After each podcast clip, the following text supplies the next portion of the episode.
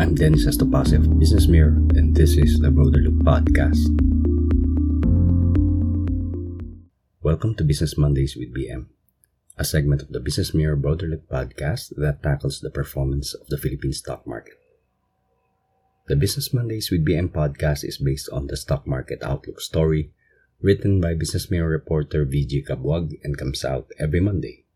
Today we podcast week 16 of the stock market outlook for April 18, 2022 to April 22, 2022. The information in this podcast should not be misconstrued as investment or financial advice. Business Mirror would not be liable for losses arising from your use of the information. For the text version online, please go to the Business Mirror website and search for Stock Market Outlook. For the print edition, please go to the company section of the Business Mirror newspaper. Let's get on with the story.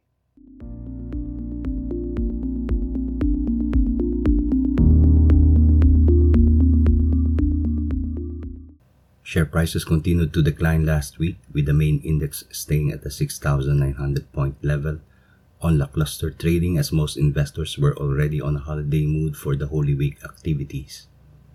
The benchmark Philippine Stock Exchange Index was down 33.12 points to close at 6,984.90 points during the three-day trading week. The main index was down for the first two days but bargain hunters prevailed on Wednesday ahead of the long break.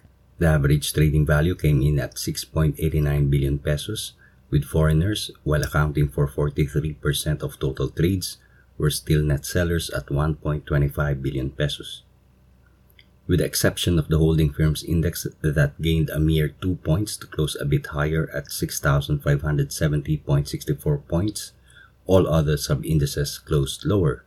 The broader all shares index shed 12.87 to close at 3,726.58. The financials index lost 16.23 to close at 1,653.45. The industrial index declined 33.28 to close at 9,633.81.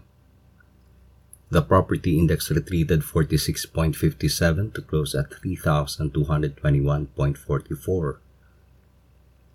The services index was down 5.21 to close at 1,927.11 and the mining and oil index fell 212.57 to close at 12,217.61. For the week, losers led gainers 118 to 78 and 40 shares were unchanged.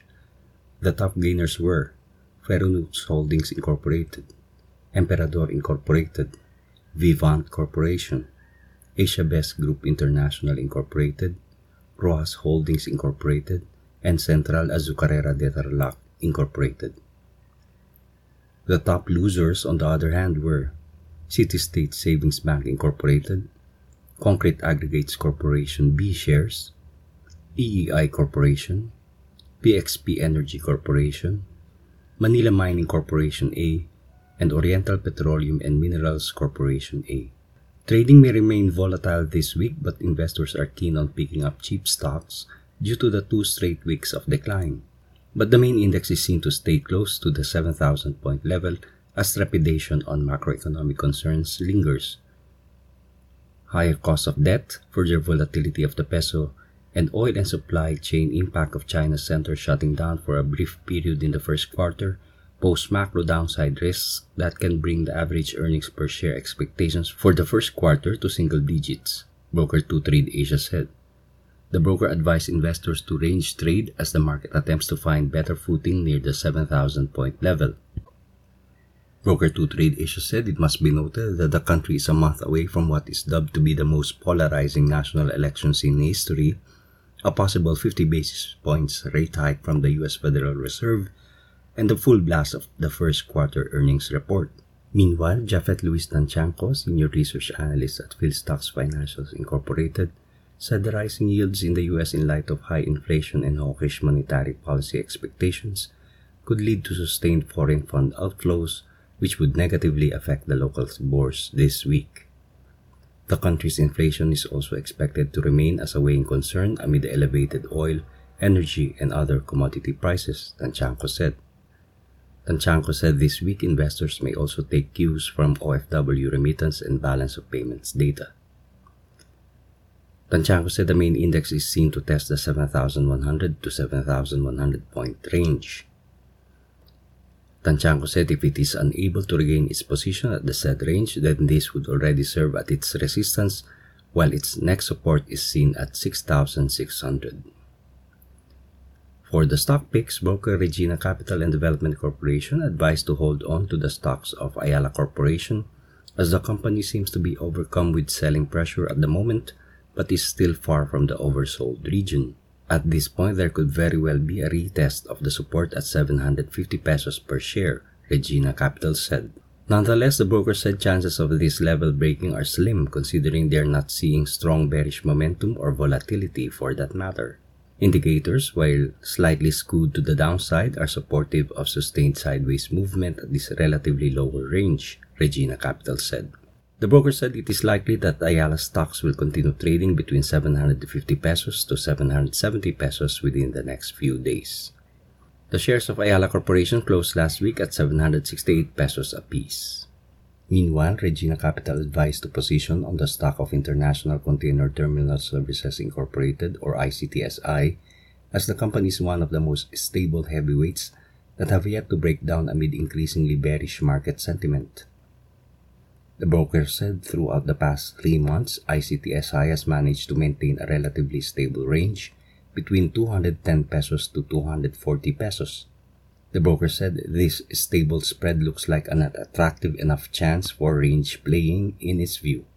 The broker added its indicators show sustained sideways movement. What Regina Capital would like to point out about ICTSI is that for roughly half a year, its 50-day moving average has served as a good entry point. That level has, since November 2021, been a solid support trend line, the broker said.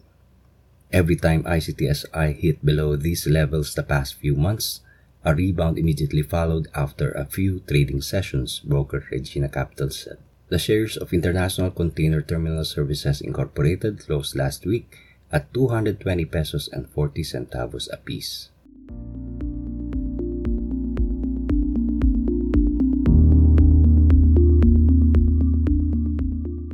Now for the weather outlook via the website of the Philippine Atmospheric, Geophysical and Astronomical Services Administration or PAGASA. PAGASA issued its weekly weather outlook at 12 o'clock p.m. of April 15, 2022, valid until 12 o'clock p.m. of April 22, 2022.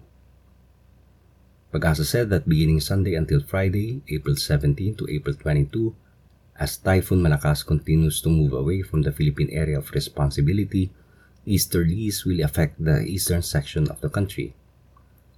Pagasa said Metro Manila and the rest of the country will expect warm and humid weather conditions with isolated rain showers or thunderstorms in the afternoon or evening, mostly on the eastern section. We hope you enjoyed this episode of the Broader Look podcast. Please send us a message on Twitter with the hashtag BMPodcast. Many thanks to Business Mirror reporter Jasper Emmanuel Arcalas for the technical and sound editing. This is Dennis Estopace of the Business Mirror asking you to stay safe, stay strong, and support each other. Thank you for listening.